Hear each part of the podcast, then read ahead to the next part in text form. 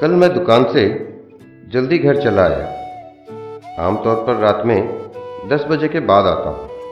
कल आठ बजे ही चला आया सोचा था घर जाकर थोड़ी देर पत्नी से बातें करूँगा। फिर कहूँगा कि कहीं बाहर खाना खाने चलते हैं। बहुत साल पहले हम ऐसा करते थे। घर आया तो पत्नी टीवी देख रही थी। मुझे लगा कि जब तक वो ये वाला सीरियल देख रही है, मैं कंप्यूटर पर कुछ मेल चेक कर लूँ।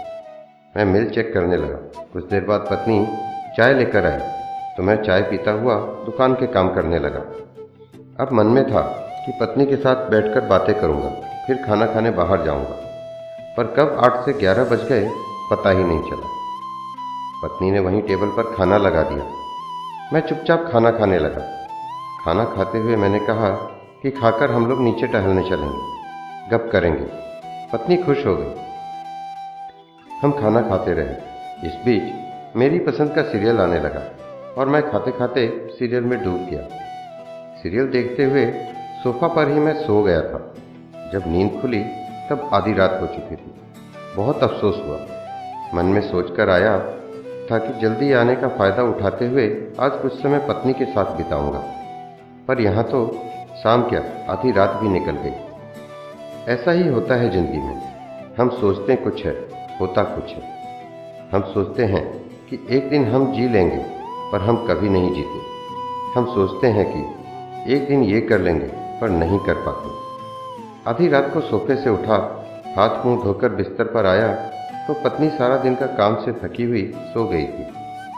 मैं चुपचाप बेडरूम में कुर्सी पर बैठकर कुछ सोच रहा था। पच्चीस साल पहले इस लड़की से मैं पहली बार मिला था। पीले रंग के सूट में मुझे मिली थी। फिर मैंने इससे शादी की थी। मैंने वादा किया था कि सुख में, दुख में, ज़िंदगी के हर मोड़ पर मैं तुम्हारे साथ रहूँगा। पर यह कैसा साथ मैं सुबह जागता हूँ, अपने काम में व्यस्त हो जाता हूँ। वो सुबह जागती है, मेरे लिए चाय बनाती है। चाय पीकर मैं कंप्यूटर पर संसार से जुड़ जाता हूँ। वो नाश्ते की तैयारी करती है। फिर हम दोनों दुकान के काम में लग जाते हैं।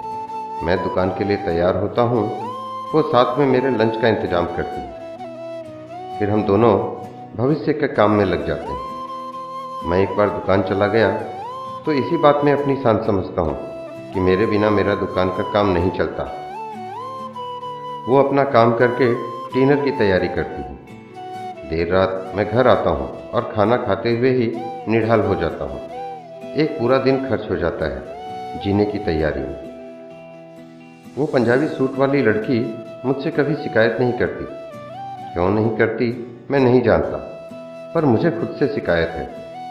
आदमी जिससे सबसे ज़्यादा प्यार करता है, सबसे कम उसी की परवाह करता है। ऐसा क्यों होता है? कई दफ़ा लगता है कि हम खुद के लिए अब काम नहीं करते। हम किसी अज्ञात भय से लड़ने के लिए काम करते हैं। हम जीने के पीछे ज़िंदगी बर्बाद करते हैं। कल से मैं सोच रहा हूँ वो कौन सा दिन होगा जब हम जीना शुरू करेंगे? क्या हम गाड़ी, टीवी, फ़ोन, कंप्यूटर, कपड़े खरीदने के लिए जी रहे हैं? मैं तो सोच ही रहा हूँ, आप भी सोचिए, कि ज़िंदगी बहुत छोटी होती है, उसे यूँ जाया मत कीजिए।